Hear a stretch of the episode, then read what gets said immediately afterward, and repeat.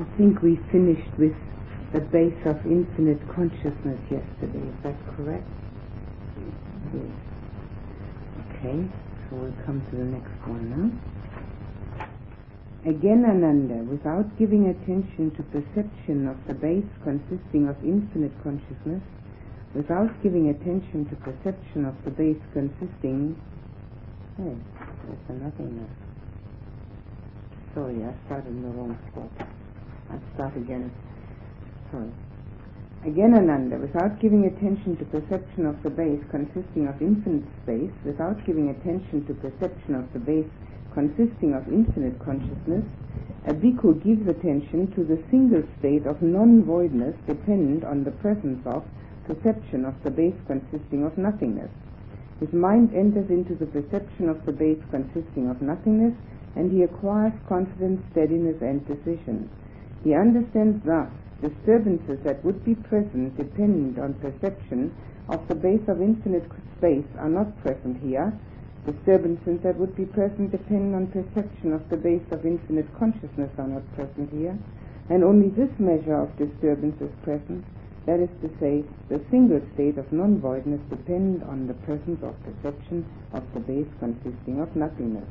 He understands this field of perception is void of perception of the base consisting of infinite space. It's void of perception of the base of infinite consciousness, and he understands there's only this non-voidness, that is to say, the single state of non-voidness depend on the presence of perception of the base consisting of nothingness. So he sees it as void of what is not there, but of what remains there he understands there's that still present there. Now this too has been for him an alighting upon voidness that accords with what is without perversion of meaning and is pure. Now one of the things which are mentioned here, which are a bit hidden as usual, is the fact that one needs to know in which one of the jhanas one is. In order to know that the other one isn't there and that the next one is there, one has to know exactly which one is now present. This is what the Buddha says here quite clearly, but we have to take special note of it. He says that one is quite clearly aware of the fact that there is the presence of this um, base of nothingness, but that the presence of the base of infinite consciousness and infinite space are not there. So we know we have left one, we've gone to the other. This is an important aspect, um, particularly when people have been able to do this sort of thing without any teacher or any framework of teaching, which does happen, not frequently, mind you, but there are people who um, happen to have, first of all, probably karma from past lives, a mind which has that inclination and um, ability, and they do go into these different states, and without having any framework to relate to, uh, the whole thing does not have a um, any kind of definite experience in it, so it doesn't become an understood experience. It remains an experience. Now, on the point of understood experience, I also want to mention one other thing. We can have experiences in life which are quite insightful.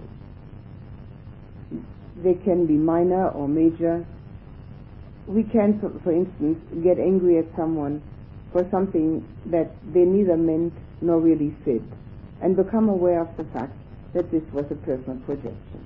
And at that time, this is an insight. But if we do not keep that in mind and resurrect that insight over and over again, we will fall into the same error again. It can therefore not really be called an insight, it can only be called a one-time experience. And this is the kind of thing that happens to most people. And when it happens the second time, the third time, the fourth time, they may remember, I've done that before. And then they consider themselves that kind of person. And if one isn't very alert to oneself, one may find that that as an excuse actually, one may excuse oneself with the fact that one is very sensitive or something of the nature. but all one is that is one reacting on impulse. So it doesn't become an insight until and unless it is brought into the mind after it has happened and then brought again and again into the mind to become part of its continuum so that it has become habitual. Now this, of course, doesn't only apply to something that I've just used as a uh, simile, but it applies particularly here where we have uh, the uh, occasion to have quite deep insight. Now, voidness, which is uh, sunyata, which is equivalent to anatta. Sunyata means voidness, anatta means non-self. But the two can be used interchangeable, because if everything is void, where is the self? And if there is nobody in here, how can there be anything in anything? So the two are interchangeable. This happens to be a Sunyata Sutta. Cula Sunyata. Cula means actually little. So it's little voidness. The um, the difference between Maha and Cula, Maha means great and Cula means little, uh, is that the Maha Sunyata will and would tell us about the um, actual steps for arahantship, whereas here we will at the end learn about the understanding for that. So here we have insights, insights into the fact that if we keep our mind on one ob- object only, we will have peace and quiet. And if we are able to go into the jhanas, we will recognize that the disturbances become less and less. But we will know that even the awareness of nothingness is still a disturbance. Now, unless, if we do have that experience, and unless we bring that back to mind and keep that as an insight which we are able to use for our own benefit, it's not an insight, it's an experience, and not an understood experience. The difference between an understood experience and just an experience is the resurrection of that uh, insight or of that experience into the mind so often that it becomes a well-established insight. That clear? And this is necessary with the most minor experience, which tells us something, and the most major. All of them are worth retaining. It's very nice. I just happened to read about that in a um, talk that uh, the uh, very well-known monk in Thailand, Ajahn Buddhadasa, gave, and uh, he of course speaks in Thai, and uh, then some of his uh, Western disciples try to translate that. And apparently in Thai, the word for retaining in the mind is to bake treat. The literal translation for it is to bake treat, in other words, to bake it in there so that it stays. Like you bake the enamel onto a car, when the enamel uh, has been baked onto the car, it stays on there. So here we bake that into the mind, and he uses that expression, baked treat, which is literally translated from Thai, which gives a very good indication for what we ought to do with our insights in order to make them insights. Until then, they're only experiences. Therefore, writing down is helpful.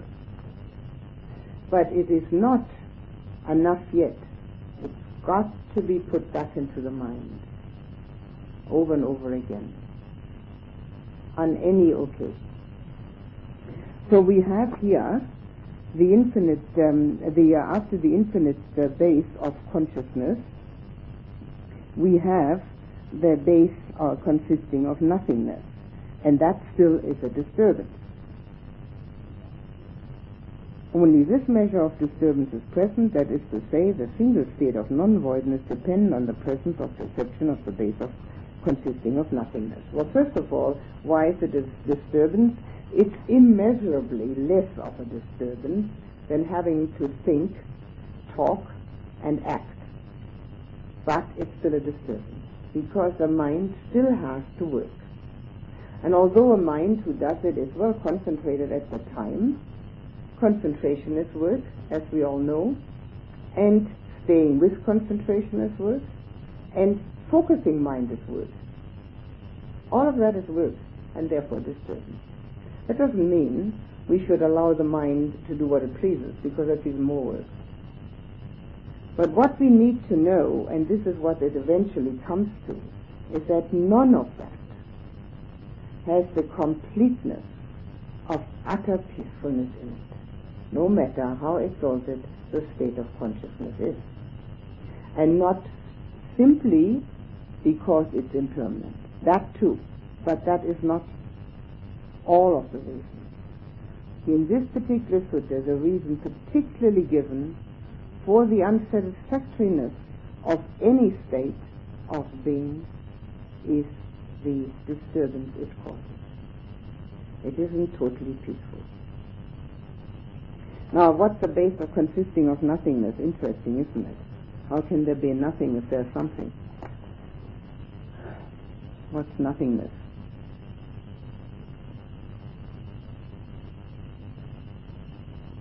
If we see this room, which is full of people and um, mats and cushions, there's something in the room. When we take all these things out, there's nothing in the room. We will say there is nothing.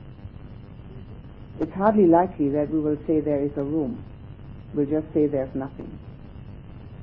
So what we experience when the, when there has been infinity of space and then the infinity of consciousness taking over into this utter spaciousness, the next step is an experience of the fact that within that immensity there's absolutely nothing which can be delineated that has form or substance and that has any substantiality to it. Nothing exists within all that immensity which can be pinpointed. So without anything being pinpointed, coming out of that particular experience, one realizes that oneself, of course, is exactly the same. Nothing to be pinpointed, all in flux, always moving, no substantial core in it. So we have the sunyata, the voidness, running over into the anatta, into the no self, the corelessness. And we also realize that there is nothing that one can hang on to, that one can say, this is my safety, this is my security, this is me, this is where I shall be. There just isn't anything. Now because the mind is totally at ease and at peace throughout the jhanas, no fear arises. If that kind of understanding should come to a mind who has not had the ability to concentrate and have the jhanic absorption, fear would be quite remarkably strong. Strong enough, in many cases, to block the path. In other words, one wouldn't like to go on. It's too fearful. Strong enough also to reject any kind of spiritual uh, practice if one doesn't have a teacher or the teaching, who could then reassure that person that this is just one normal step. However, any of this is totally unnecessary because the jhanas bring the mind to an equilibrium where the mind is capable of accepting whatever is. And to accept whatever is, is of course the greatest gift if one finally comes to that, what could possibly disturb us if whatever is can be accepted? So here, with the base of nothingness, the mind has already has uh, come to a state of such equilibrium that it can accept the fact that there is absolutely nothing in the whole of the universe that has not been projected by mind, by personal mind, not by infinite mind. We can use the word infinite mind for infinite consciousness. It doesn't really um, make that much difference. So these are two things which we recognize that even the awareness of the uh, base of nothingness is still a disturbance because the mind still has to work and that the um, this base of nothingness shows us that the universe has nothing in it which can be pinpointed. Everything is in constant flux all the time. And that flux has the nature of particle and wave, which our scientists know very well, but have never related to their own personal selves. We can. We can relate the nature of particle and wave to ourselves also. And in that experience, it does not become a difficult thing to do. Any questions on this? Or quite understandable? Yes. Um, question is about the perception. Is the, pers- is the personal mind, individual mind, Mm-hmm. projecting the, universe? Mm. Couldn't be considered the universal mind. I just wondered if you could elaborate. Well, I always uh, have used in the past this particular simile for that, that four people are walking through a forest.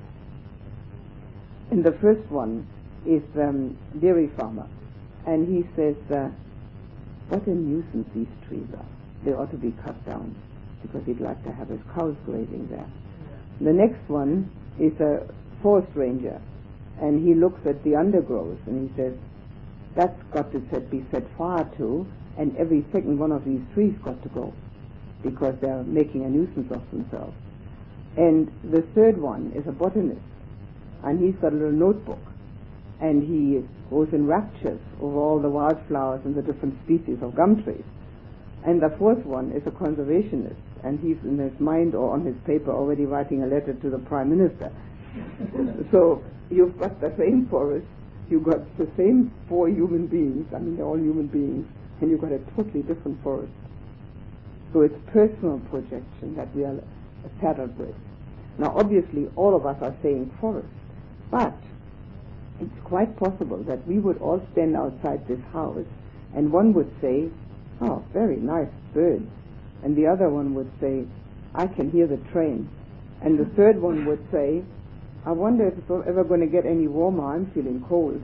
And the fourth one might say, the uh, these gum trees. I wonder whether they should have that many. It's a bit of a you can't see the view very well. And the next one might say, nothing but gum trees. Why don't they have any pine trees here? And so on and so on. You have a totally personal projection of the universe. And yet, none of us are aware of the fact that we see the world personally. And that's why we want to convince others of our opinions and are in constant strife because nobody believes us. Everybody makes their own universe. And even in such a small thing as a thought. And what to speak of big things like religion.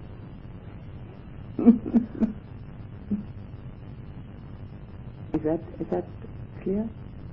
That, that part is clear, yes. Which part isn't? Well, what, what's not clear, so clear is he then went on to say about the material world being made up of particle and wave. Mm, yes. Not only material world, yes. Oh, right, that's everything. Say the material world is a natural example. Um, is that projection? No. Particle is actually materiality and wave can be sound, wave can be light. So these are, that's actually what's existing. but we make something out of it. Out of the sound, we might say music, or we might say train, or we might say awful, or we might say nice. And out of the light waves, we might say, you know, sunshine, or bothering me, or whatever. So we project what we think it is. But within this physical universe, we do find the particles, the universe itself, particles. And you can experience that. In the base of infinite nothingness, some people do experience particles. Um, it's an experience of movement. It doesn't have to be totally still. It can be experience of movement also. Some people experience it as completely still, and some people complete uh, as, as movement, because the universe moves. So whatever we experience is still part of the universe. We're going to go past the universe in a minute. Next page.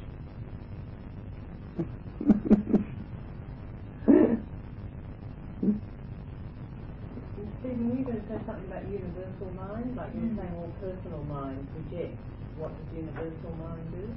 Well, that's what I was getting on to, where Yes. the particles and the waves exist in, does it exist in a void, in, in space, and they encompass in space. and universal mind is too. Yeah, where's the difference Between what? between the, the void contains the particles or the energy, the, the uh, waves and the particles. The word void doesn't belong in there. Right, okay, space. Space, yes, that contains the particles and the waves. yes. What's the difference between the space and the universal mind? One is universal consciousness, one is universal space. And they one one uh, w- one is within the other naturally, right? Void we'll find out in a minute where we're going to get to be absolutely void. May I ask something? yes. Is, it, is that existing on an absolute level or, or just on a relative level? The jhanas, well, that depends how you look at it. If an, enlightened one goes into the jhanas, it's an absolute level. If we go into the jhanas, it's relative because we think we're having the jhanas.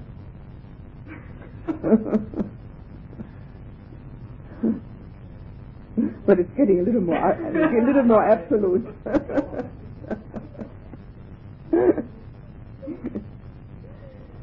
See, if you ask me difficult questions, you get difficult answers. ask a simple one, you get a simple answer. okay, we've got the field of nothingness taken care of, haven't we? Yes, okay. right? Again, Ananda, without giving attention to perception of the base consisting of infinite consciousness infinite, uh, uh, and nothingness, a bhikkhu gives attention to the single state of non-voidness dependent upon the presence of perception of the base consisting of neither perception nor non-perception. Now, to tell you the truth, um, when one reads this without having done it, I mean, it's absolutely meaningless.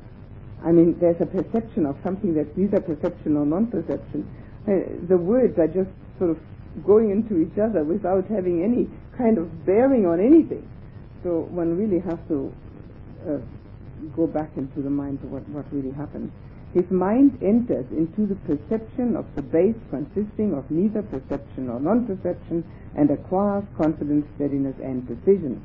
All right, now let's first say that this is the eighth jhana. Nothingness was number seven. This is the eighth jhana. And the uh,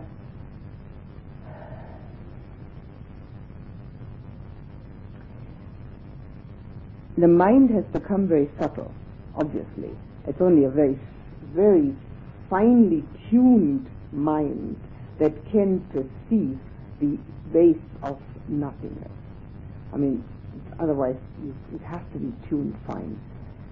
So it also recognizes at that time, being tuned so fine, that that still is work. That is still, although it's much better than, you know, trying to work in an ordinary way, it's still much more relaxing and, and uh, fruitful. It still works. So the mind yearns for absolute peace, which it won't get this way, but it's yearning for that. So it wants to get into a state where it doesn't have to perceive, but it gets into a state where it half perceives. It's neither perception nor non-perception. In other words, it doesn't hear, it doesn't see, it taste, smell, or touch. It doesn't have any of the feelings, but it's and it doesn't perceive what it's actually doing, so it's having a great rest, but it isn't totally absent from awareness. And this is about the most one can say about it. The Buddha didn't even say that much. This is all he said. so it is a very restful state. It is the most regenerating state of all the mental states for uh, getting new energy. It has an, a similarity to the fourth jhana, because the fourth jhana is also a very deep state of peacefulness. This one is yet, one could say, possibly a little more.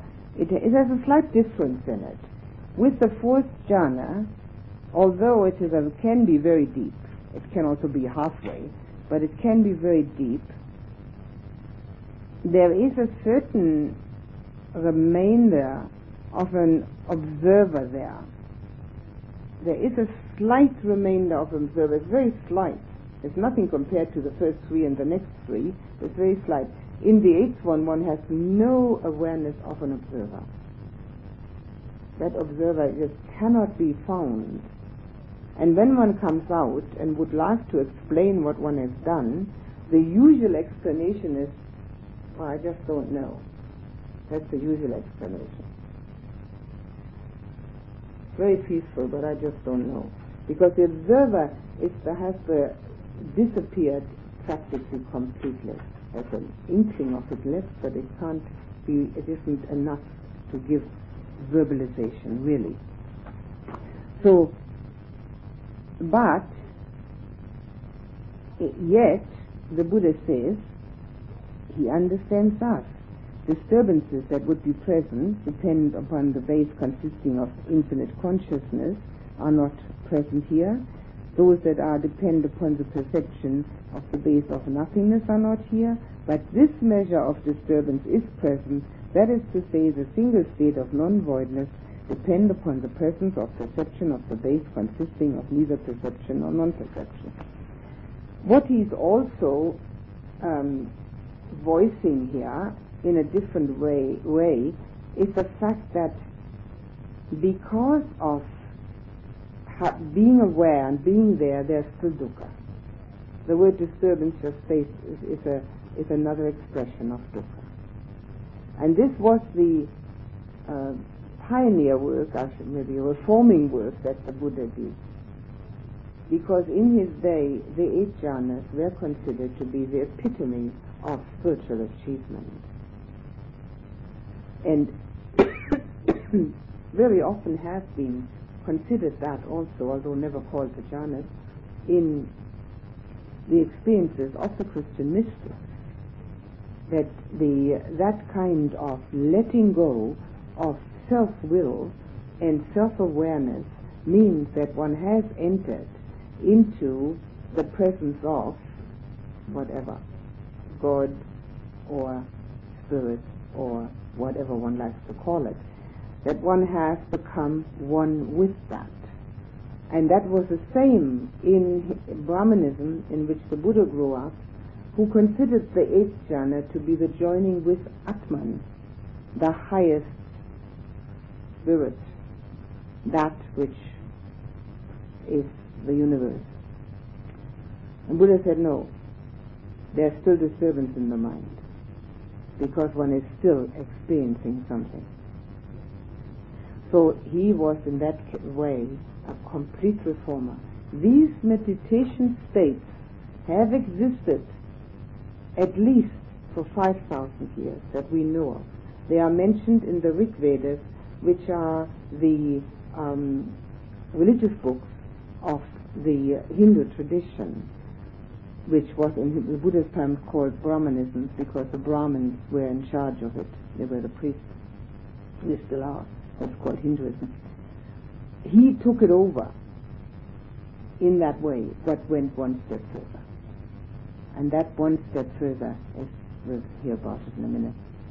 So the um, that was the newness of what he described. And uh, to this day, the, in the Hindu tradition, the jhanas are considered to be the epitome of spiritual achievement, except for one branch of Hinduism, which is called Advaita Vedanta, which is uh, non-dualism. And uh, with them, it is quite clear that the uh, the me consciousness has to be totally lost. In other words, also the experience consciousness, which is happening here. The disturbance here is the consciousness of experience. Is this clear? Yes? Okay. Sometimes when I listen to myself, I wonder, because, you know, it isn't easy to explain states of mind which are totally out of the ordinary um, stream of mainstream of experience. Our mainstream of experience is somewhere entirely different from this.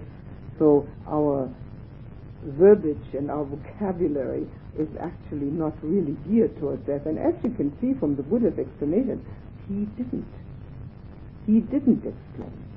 He just said this is the base of neither perception nor non-perception, and that's where you get to. so we've got that far. Now let's see what happens now. Oh, yeah? Yes. Sounds a bit like a bear hibernating.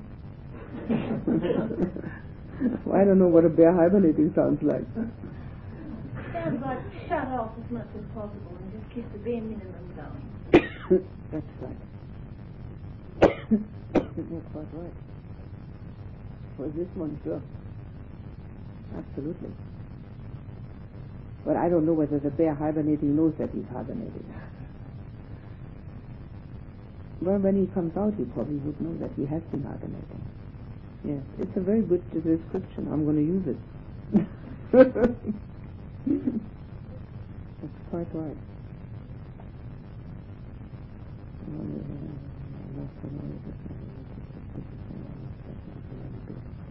He understands this field of perception is void of perception of the base consisting of infinite consciousness, it's void of the base consisting of nothingness, and he understands there is present only this non-voidness, that is to say, the single state of non-voidness dependent upon the presence of perception of the base consisting of neither perception nor non-perception. So he sees it as void of what is not there, but of what remains there he understands there is still that present there. Now this too has been for him an alighting upon voidness that accords with what actually is, without perversion of meaning and is pure.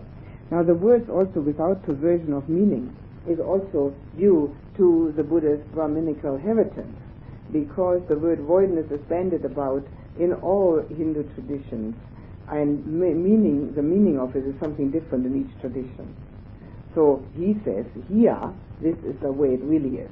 There's no perversion of meaning here. And we do know it from our own experience that we have probably heard the, the word voidness and void, and uh, especially if we've had anything to do with Buddhism, we have heard it. And most of the time, who knows what it is? What's void? We don't know, you know. So uh, he says, this is really what it means. One thing isn't there. There's only one thing left. And again, we need to realize that he's also saying that we have to know in which one of these states we're in, so that we know which one isn't there. Otherwise, we haven't got the understood experience. Huh? Now, again, Ananda, without giving attention to perception of the base consisting of nothingness, to the base consisting of neither perception nor non-perception, a bhikkhu gives attention to the single state of non-voidness depend upon the presence of the signless concentration of mind. Signless concentration of mind. What's that? interesting is that? Signless concentration of mind is what I have uh, called the still point.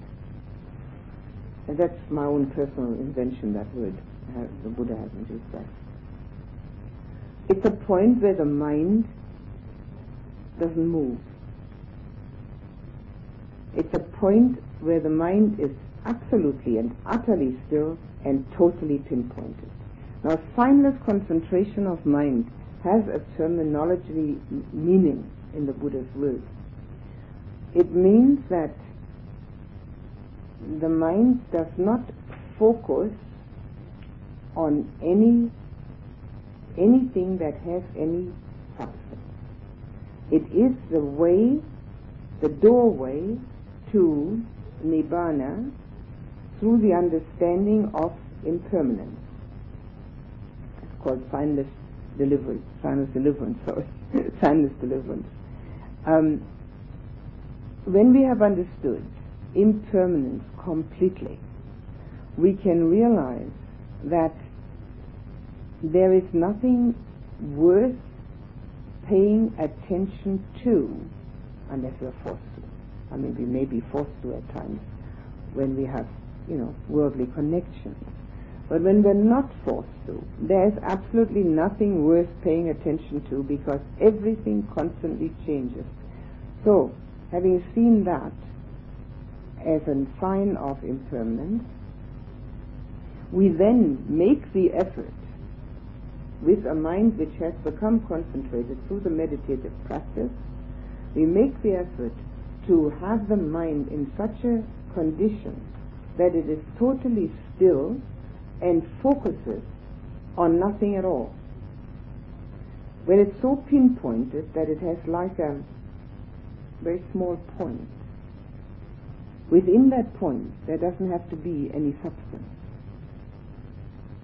So we have the word signless also means no significance.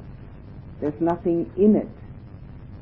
And the concentration of mind is based on that fact that we know there's nothing in it, there's everything moves. We want to become utterly peaceful. We really want to have the peace that passes all understanding. And getting that peace that passes all understanding, we've got to get beyond that which we understand. Otherwise we can't get that. So it is very clear to the mind who has done these, this thing and has had some understanding of the Buddha's teaching that it needs to find that still point which is like a pinpoint, like a pinhead, uh, smaller than a pinhead, and has no movement and mind no movement, and no no substance in it at all. That's signless concentration of mind. Is that clear? Hmm? Sort of. I think that's about as, as clear as I can make it. The Buddha doesn't say anything, he just says signless concentration of mind, you know. So either one knows it or one doesn't, I suppose. Is there any any awareness of the observer at this point? Because in the eighth jhana you said it was just a tiny little bit. Um, in the beginning there is. In the beginning there. It depends on where one goes with this. Now we'll see where this one is going. Huh? It depends what one does with it. His mind enters into the signless concentration of mind and acquires confidence, steadiness, and decision. He understands thus Disturbances that would be present depend upon the perception of the base of nothingness. Disturbances on the presence of the perception of the base of neither perception or non-perception are not present here. Only this measure of disturbance is present, that is to say, that disturbance which has life as its condition depend upon the presence of this body with its six bases. Now, this is a very significant point we are now going beyond the jhanas and are into that particular moment where the mind becomes totally free of any kind of awareness and thinking. Now that is a moment where the observer and the observed become one. And at that moment, the moment after, the moment after, the mind knows there was no mental disturbance. But this body and the six sense they are here and they are disturbing. So at that time, the mind having become so strong and so clear, it has actually focused in a way which has no understanding in it. This understanding is the next moment afterwards. This is the next moment of understanding. It's not the same moment. Now he understands this the field of this field of perception is void of perception of the base consisting of nothingness, void of the base of neither perception or non-perception. There's present only this non-voidness, that is to say, that non-voidness with life as its condition, dependent on this body with its six bases. So he sees it as void of what is not there, but of what remains there he understands. There's that still present there. Now this too has been for him an alighting upon voidness that accords with what actually is without perversion of meaning and is pure. This is a very important sentence because you see what the Buddha really was up against was he was up against many teachers, spiritual teachers. India is chock a block with them today and then, who were all teaching something, and very rarely according to the way it really was. And so he was constantly trying to realign the understanding of the people that were listening to him, get them away from what we might now call esoteric um, theories to actual reality. There was a lot of esoteric theories in, in, in vogue in India, still are today, and our uh, present Western uh, civilization is full of them. So we constantly have to realign our understanding away from a theory to the to the reality. This is the reality, he says. This is what really is there. The body is there with the six sense space, and it is a disturbance. But the mind, at the time of being concentrated on that point, on that one point, there was only that disturbance that this thing is still existing. Now, for that reason, the word nibbana denotes enlightenment while still in the body. And when the body goes, it's parinibbana. Nibbana is liberation with the remainder, parinibbana without the remainder. Now we don't usually call it like that in English, but parinibbana certainly means the uh, complete freedom without remainder. And without remainder means without the body. Because the body is a nuisance still. So we have, like he says here, now. Let's see what happens now.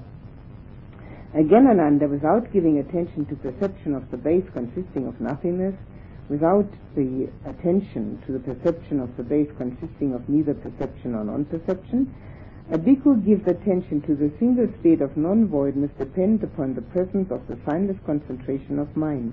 His mind enters into the signless concentration of mind and acquires confidence, steadiness, and precision.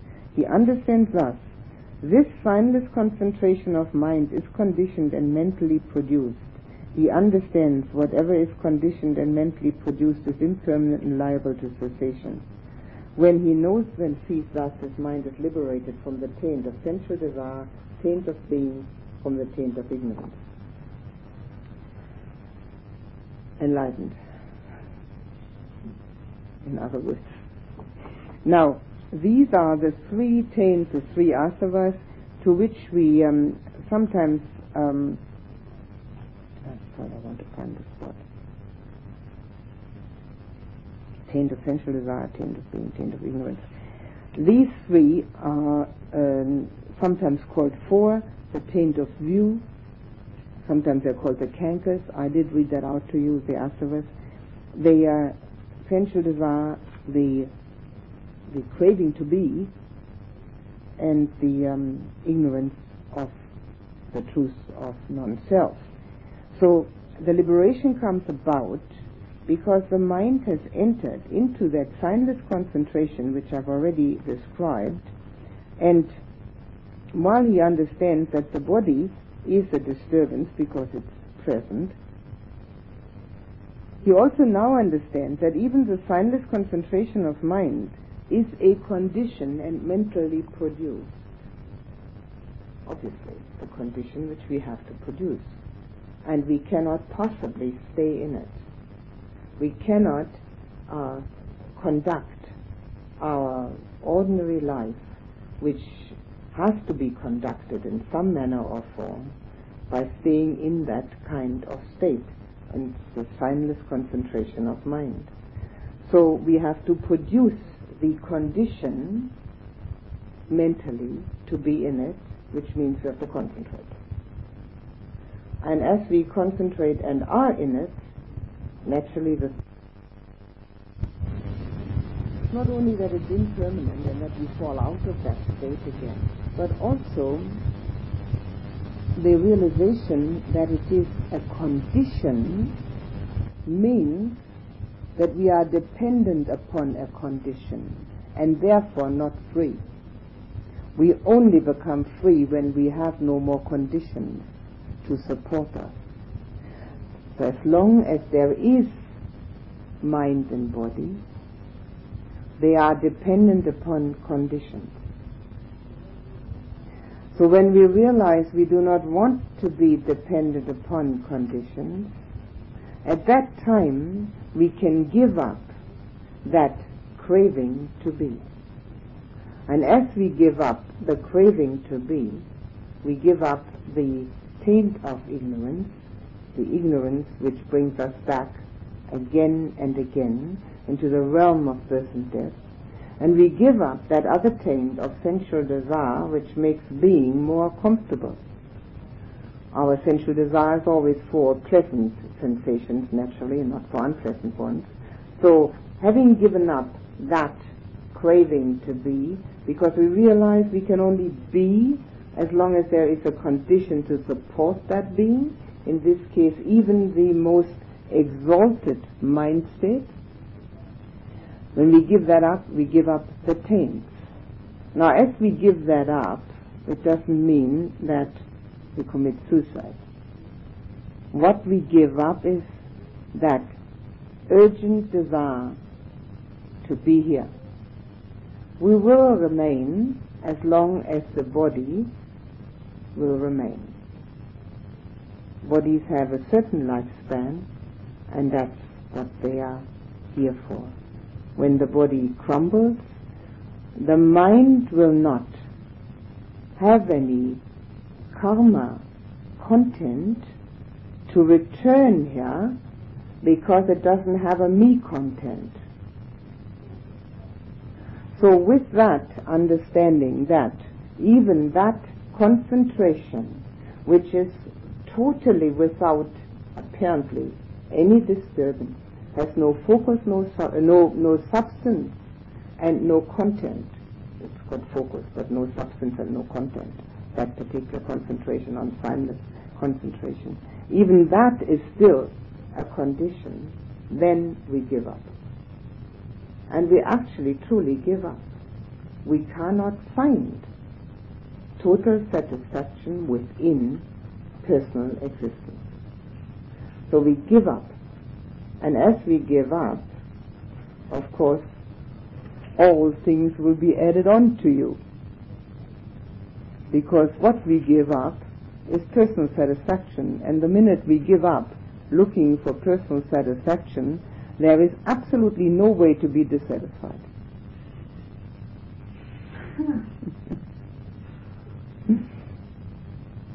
and that's peace. So that's the way to liberation.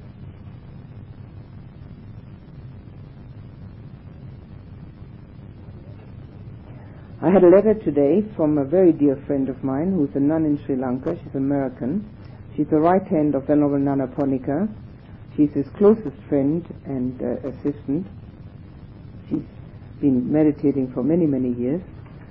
And she has been typing and editing practically every book that has come out of Buddhist Publication Society.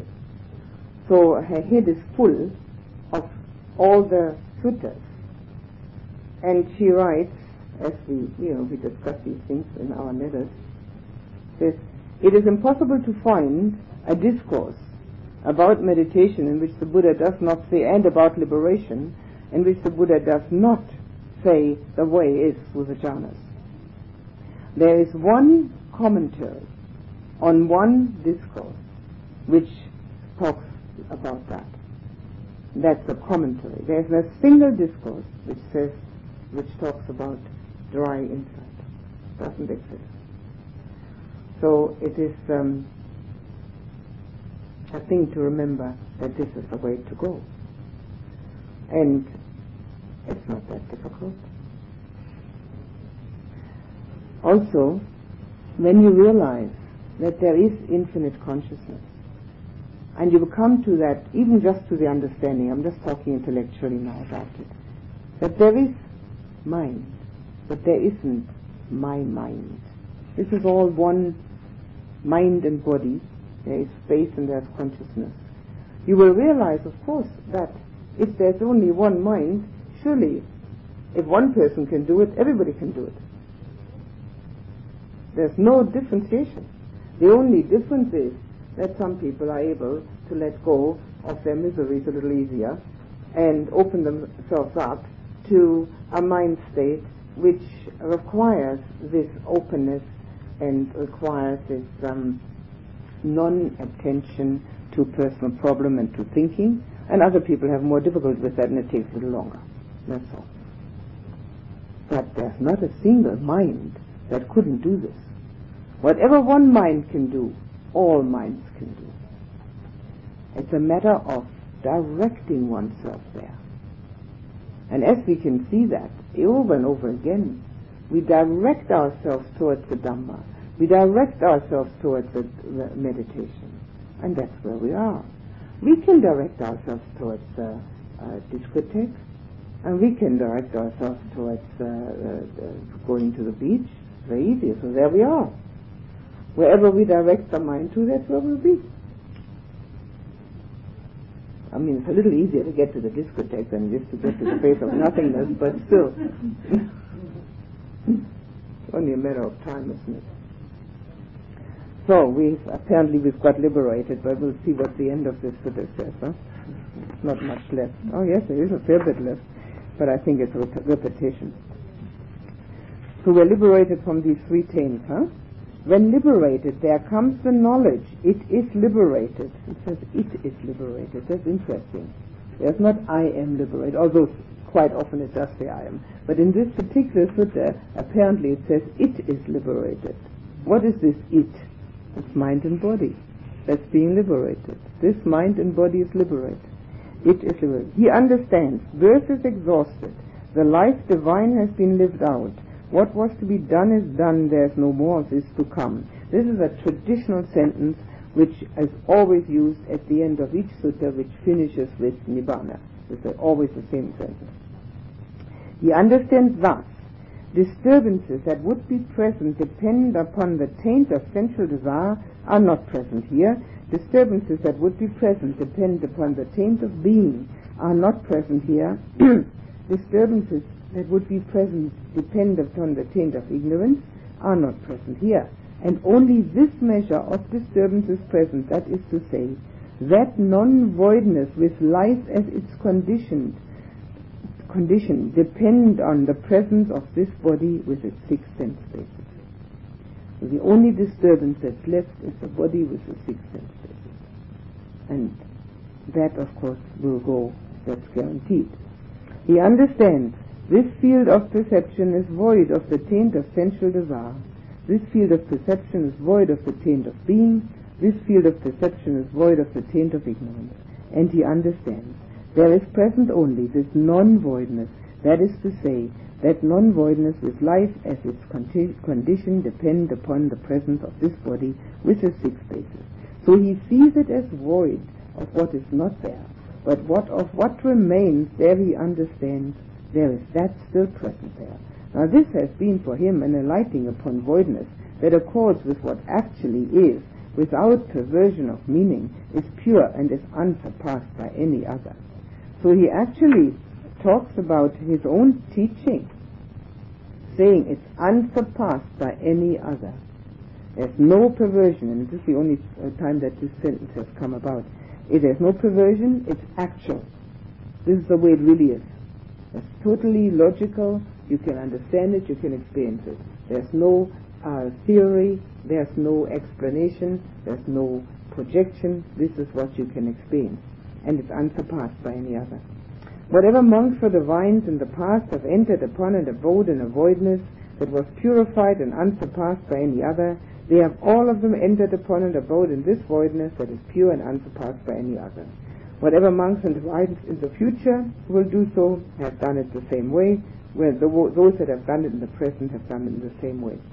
This is also very traditional that the Buddha says in the past, in the future, and present, this is the way it has to be done. In many other suttas also. Therefore, Ananda, you should train thus. We will enter upon and abide in the voidness that is pure and unsurpassed by any other. This is what the Blessed One said. The Venerable Ananda was satisfied and he delighted in the Blessed One's words. All right. Questions? Mm-hmm. Yes. Why didn't the Buddha's enlightenment and teaching set up a, uh, unlimited chain reaction on the enlightenment? It did. There was uh, supposedly 1500 arahants. Uh, Un- an unlimited chain reaction. oh, unlimited chain reaction. Well, he he he died. Because he stopped being so. Well, I mean, why should it? You say why sh- why didn't it? So why should it? What is the thought behind why it should? Did, did not the other people become teach also? Sure, some of, not all, but some, many, many taught certainly. So, what does that what does that guarantee? I'm all teaching you all. What does that guarantee? does that guarantee anything? I mean, you know, doesn't guarantee a thing. I mean, the Buddha taught thousands of people. You know, and um, it's a very interesting story.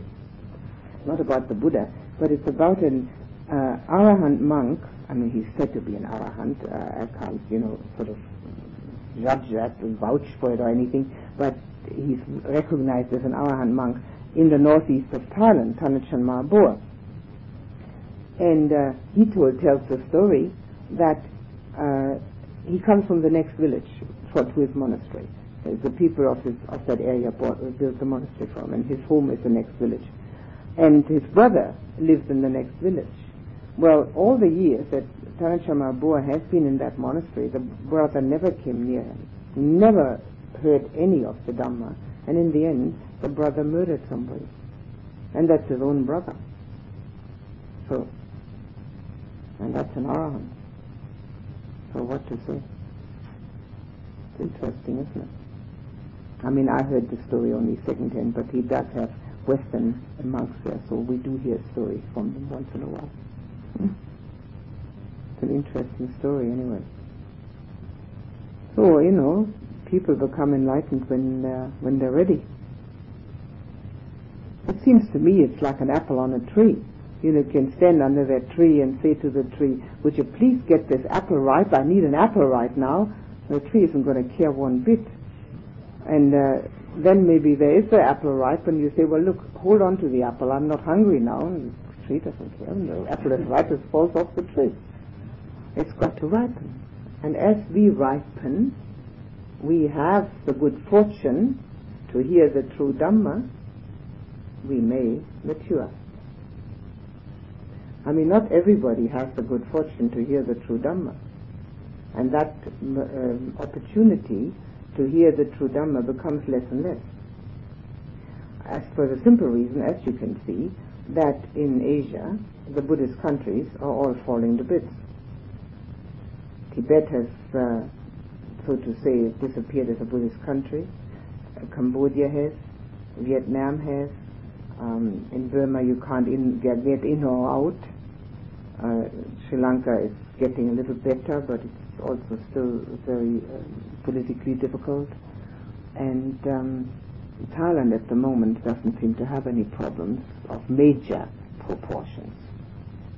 But the Buddhist countries are getting less and less, and so we are having less and less opportunity to hear the true Dhamma. And also in time, as it goes away from the original master in time, uh, it becomes more and more perverted. The, uh, the um, first of all, watering down happens naturally, but also the interpretation becomes less and less. So we have less and less chances. So we must take our chances when we have them. But you see, I mean, uh, the uh, enlightenment aspect is a very personal one. And uh, even though you can have, as happened in those days and still does, there are enlightened teachers and you get, um, you know, they have disciples. There's no guarantee. None whatsoever. There has to be the readiness, there has to be the maturity, there has to be the rightness, and um, many factors. But it has set off a chain reaction. Without, without the teaching being available, we'd even have less chance. You know? So there is a chain reaction. Certainly. But it's not, you know, sort of multiples of multiples. Yes. Um, you said that the observer becomes the observed stage. I wondered if the, the you said about the still point and um, giving up. The, the ego gives up, I guess. Is the ego the individual mind? Well, you could say that.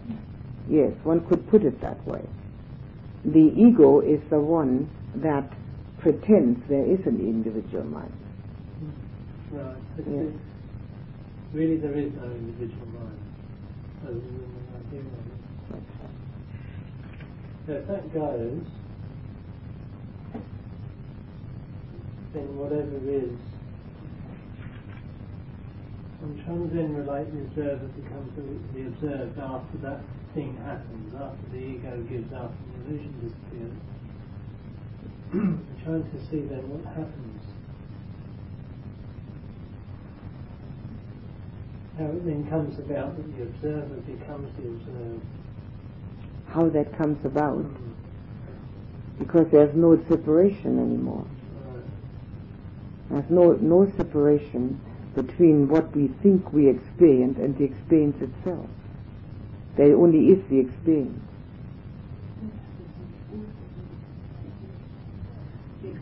Uh, it, apparently it isn't. It doesn't. It's an enlightenment experience.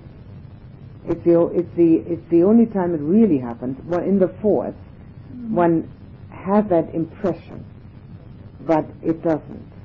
Because when one comes out, one is a little more purified, but it isn't an enlightenment experience. In the enlightenment experience, the observer disappears, which means the ego disappears.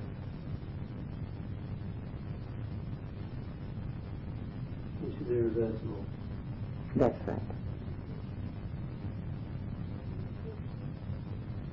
But in the first three steps, which I've already explained, uh, especially in the first one, the uh, the feeling of it is very, very mild. The second one, the feeling becomes stronger, and the third one, is quite strong.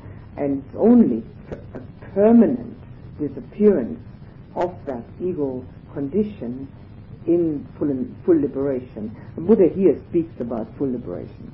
He's not dividing it up into parts. It's full liberation he's talking about. So the uh, the mind, you see now, and also another interesting aspect is that obviously in order to get into these jhanas, we have to stop thinking. No, I mean there's uh, uh, uh, no doubt about it. However, in order to understand all these things, uh, and to know him, he, he keeps saying he understands. This is all happening in the mind. The mind sees everything, understands everything differently. Now this uh, different understanding was always available. Always, because it exists in the universal mind. But we didn't latch on to it until we finally have practiced well enough, long enough in this life or past lives, are ripe and mature to latch on to this universal understanding. It's always there. It never disappears. And this, this always there is the fact that we all have the seed of enlightenment in us. Because universal mind has that understanding in it. It's only personal mind that gets mixed up. personal mind gets all mixed up. Now, when when the mind goes to this, um, it wants to see the. Um, let me see if I got the right page. No, I haven't. Here it is. I enters into the signless concentration of mind. And then he realized that the body is a disturbance. And then he enters again into the signless concentration of mind. Yes, does it again.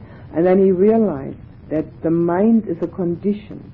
Even this signless concentration is a condition mentally produced. And then he realizes that both things, body and mind, are the, uh, the condition which are creating disturbance. And then can go past this of hanging on to it. So both of these cases, in both cases, one would, it doesn't say that, that the observer becomes the observer, it's not said here at all. But in both cases, one goes beyond the, uh, the personal into the totally impersonal. It's divided into two. This can happen all at once, of course. It doesn't have to be two separate occasions. This can be all one occasion. But the mind goes into the still point. I like to call it the still point. It's the only thing that's meaningful to me. The word signless concentration, I can explain it, but the still point is that's what's meaningful to me. The mind goes in there and realizes right then and there, after it has come out, it is only a moment, when it's observed and observes as one. When it comes out, it realizes right away that body and mind are nothing but a disturbance. Because in reality, there is no need to keep them.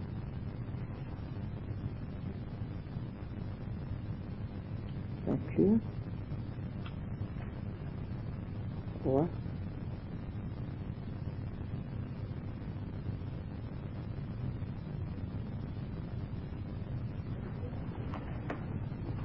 And again, any of these experiences, and I'd like to emphasize this once more because it's very important whether it's such an experience or any other, anything that you think is worth noting, bring it back to mind as much and as often as you can. It cannot become part of your inner being unless it's solidified inside. That's why if you've had a significant meditative experience, bring the feeling of it back. You, through memory. We can bring through memory the feeling that arose back and again gain that state that came from it. And then, of course, if it's jhanas, do it again. If it's a very significant uh, um, happening, then bring that feeling back. And these are things then become, they become part of one. It's very interesting actually, because now with the Arahant, obviously, person fully liberated, he doesn't have to do that. It's such a tremendous step, he doesn't have to do that. But anyone who isn't Arahant yet has to do this. Doesn't matter what it is. Anything that's worth noting, whether it's real major thing or just a small matter. Bring it back again and again. And attend to the feeling which brings it, which is um, in conjunction with it. Okay, any questions?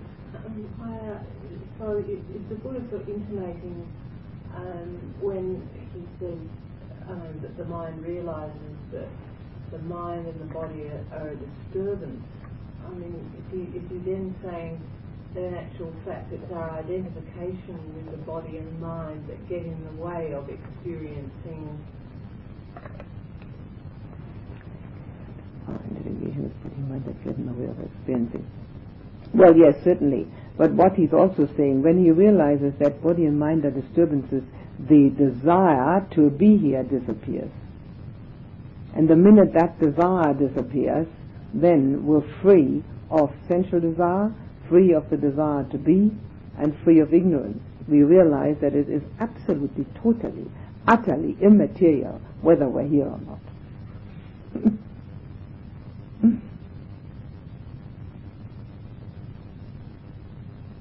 Not clear? whether we're here in this body. Body and mind.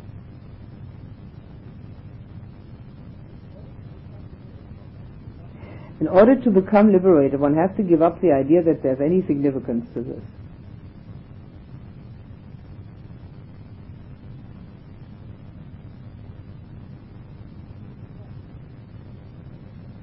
In fact, one has to give up the idea that there's any significance to anything.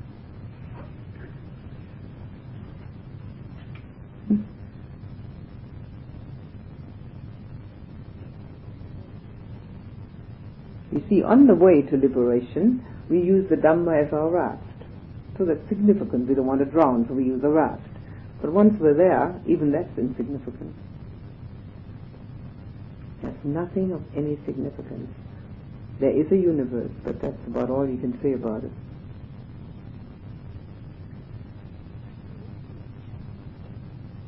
You see, once you actually see that,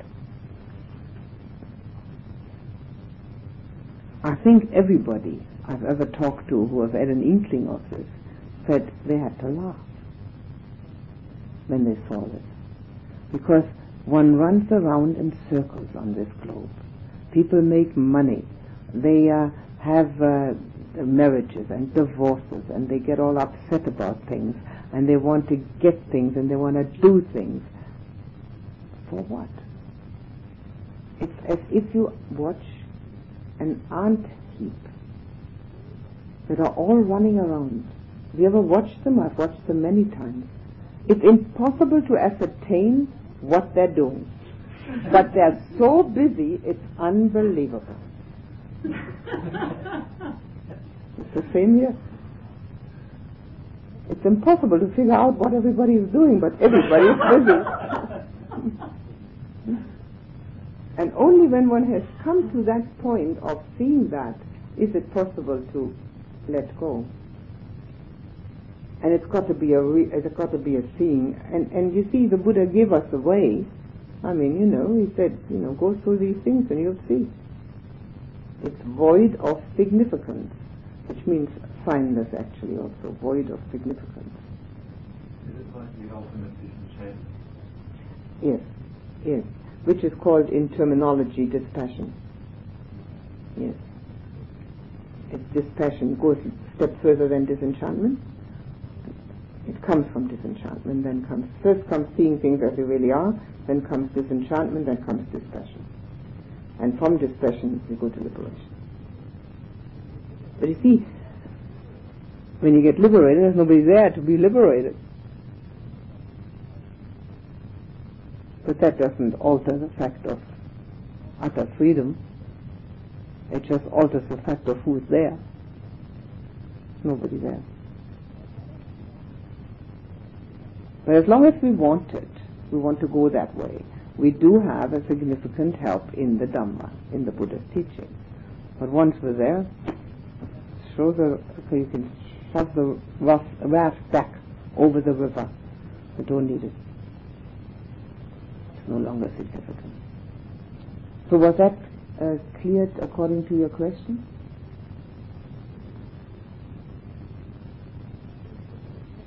A little bit more.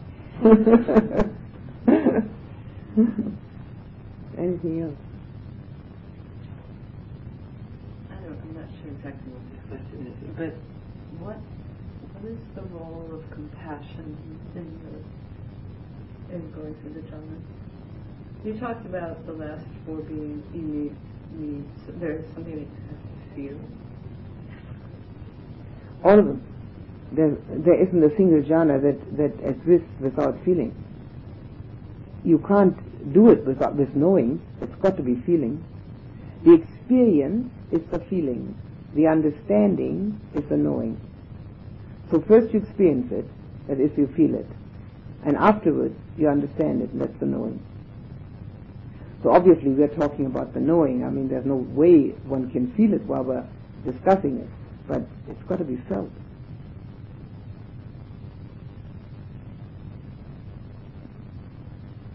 So you're asking something about compassion. Mm. How does compassion get into the jhanas or what? Well, it can get you there. It's a nice trigger. Well, there's there's the connection that I'm kind of I, I don't know exactly what what I'm trying to put together, but it's something about the path of devotion and the the two different ways of going Yes. to enlightenment. Yes. And one is more heart and devotion oriented, and one is more wisdom oriented. Yes. You can say that um, one is uh, based on calm and one is based on insight. At the apex, they've got to meet. The one who's got calm has got to have insight, otherwise he can't get liberated. And the one who's got insight's got to be calm, otherwise he can't get across. Right? He can't get across with a thinking mind. It's impossible. You've got to have pinpointed on signless concentration. So they come together. But it can be a person can first gain a fair bit of insight through a mind which is very analytical and deliberates and sees a lot as things really are and then come to calm. After that another mind can go through calm through the jhanas first and then get insight uh, a very and people who are very very intelligent and do a lot of thinking they cannot drop that just because they'd like to. They've got to use that for gaining insight. But other people who don't have so much of that thinking habit um, may be able to go through calm first so you've got both now compassion is one of the vehicles of the four Brahma Viharas, loving kindness, compassion, joy with others, and equanimity, which are developed for the, the calm meditator. The med- meditator who goes through the jhanas also develops these four to go with it. First of all, equanimity is part of the jhanas, but loving kindness can be a trigger. Many people use loving kindness as a trigger, um, very valid trigger to get calm. And it's a very natural thing for people to try to develop because um, the person who is calm, of course, you know, piti, as I said, the first jhana counteracts ill will. So we have already an automatic uh, purification system within the jhanas. And we don't have to work quite as hard to get rid of our ill will when we do the jhanas. We still have to work at it, but it isn't quite as difficult. Now the person who goes through the insight first and doesn't come to the jhanas has to work much harder to let go of ill will. Much more difficult. Much more work. That can be done too, but it's much more difficult.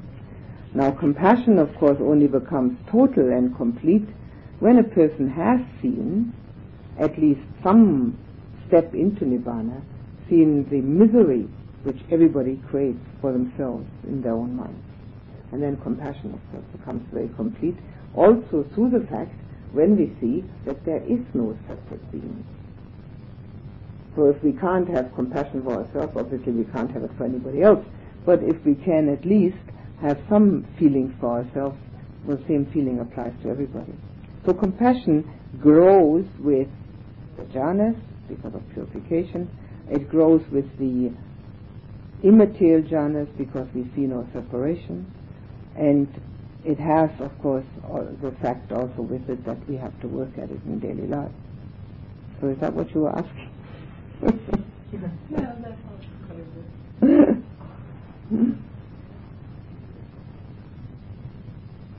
The Buddha's compassion was complete. It says in this uh, Pali Canon that after his enlightenment he meditated every morning and uh, threw out his net of compassion to see whom he could catch in it. Which means with his clairvoyance, he looked to see whom he could find who would benefit from his teaching. And then he very often found one person, and he would walk for miles to get to that one person to teach that person. Because that was a person that he knew through his clairvoyance was ready, was mature enough to be taught. So that was called his net of compassion, and he did that every morning. And of course, not having an ego, the compassion is complete. The epitome of compassion, one would say. One of the things which I think should arise from knowing these things is the understanding how much difficulty the ordinary person has with their mind and compassion for oneself and others who are obviously not enlightened. I think that is a very important aspect which can arise from knowing all the steps one has to take in order to come to a state of being where there's utter peace and harmony. All clear? No more questions? I'm not um, totally clear about uh, the state of perception and non-perception. No, well, that's a very difficult one. yes, what would you like to ask?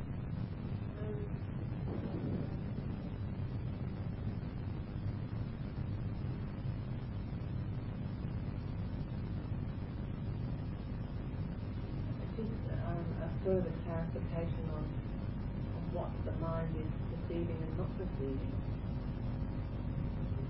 It's not perceiving any sense contact.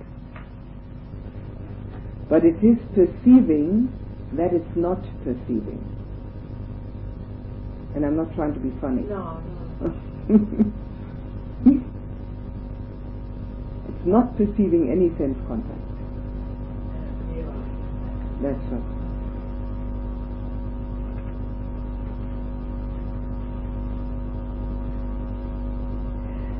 It also has a certain aspect which is quite interesting. The fourth one has the feeling of going down. And the eighth one has a feeling of going up. For whatever that's worth. Definitely in the fourth one as if you're falling into a deep well. And quite often one may fall just maybe 20 feet and not the whole 150 or whatever deep, deepness the well has, which is quite all right. There are certain differences in depth in all of the jhanas. Um, it can be an overwhelming experience, and it can be just going through them and saying, "Oh yeah, that was number five. All right then," you know, something like that. It can be just like that too. And with the eighth one, it appears as if the mind has lifted which in the fourth one it certainly hasn't. It plunges.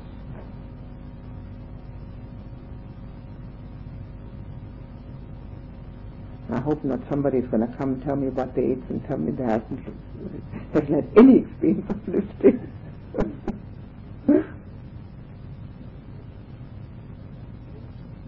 but it's certainly true that there are no sense perceptions and that the mind knows that there are no sense perceptions. That's it's perceiving, and the other is a non-perceiving. Yeah. Look at the relationship you have with yourself. See if it's loving and caring, appreciative.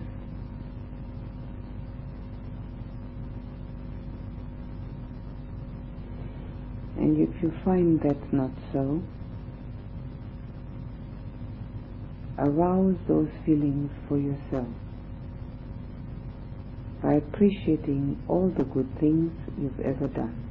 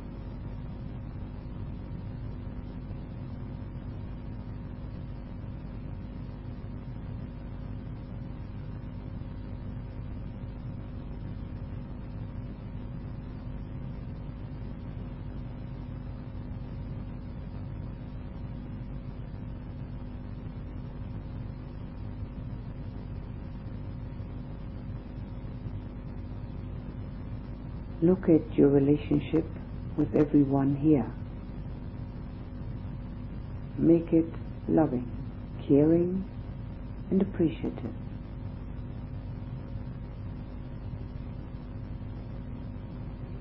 Remembering the efforts everyone is making.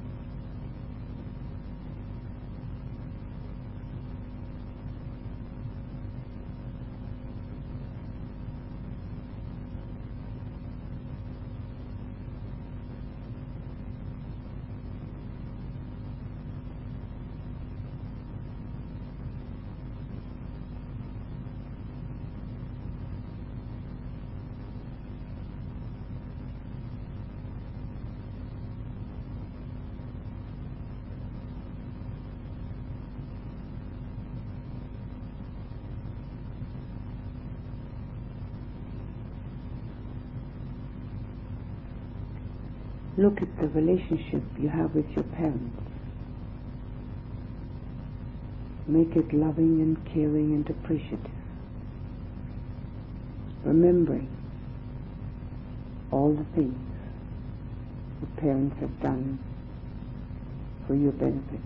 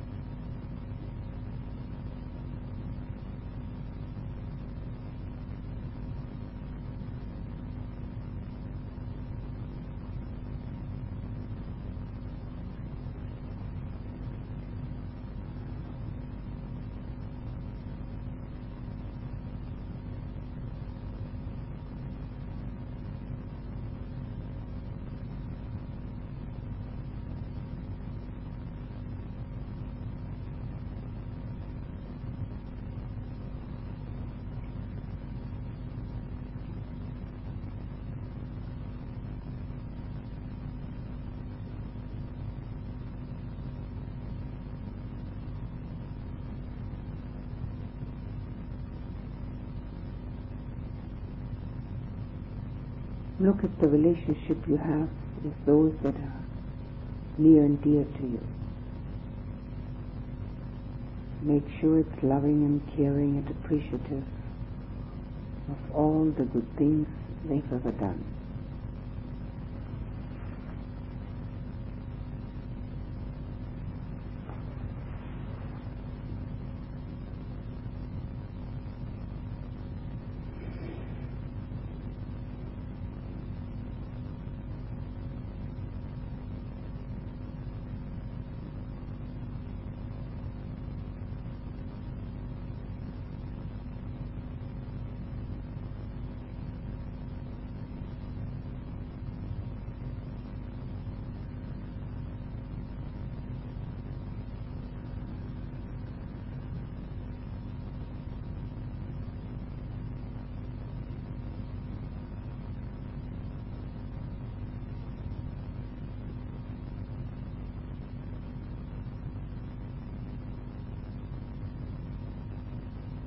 Now think of how you relate to all your friends.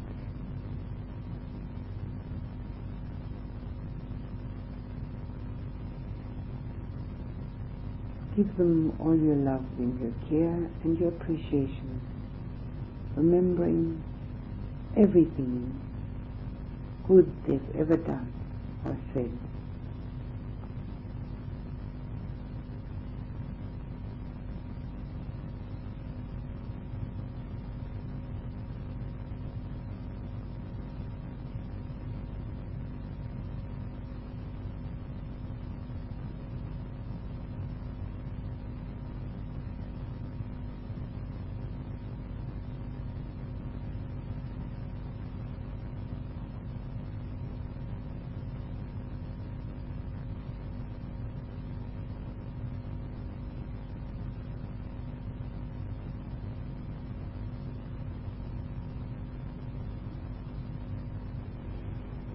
of all the people you know, you've met anywhere, you've talked to, you've seen. Give them your love and appreciation for the effort they're making to lead a good human life.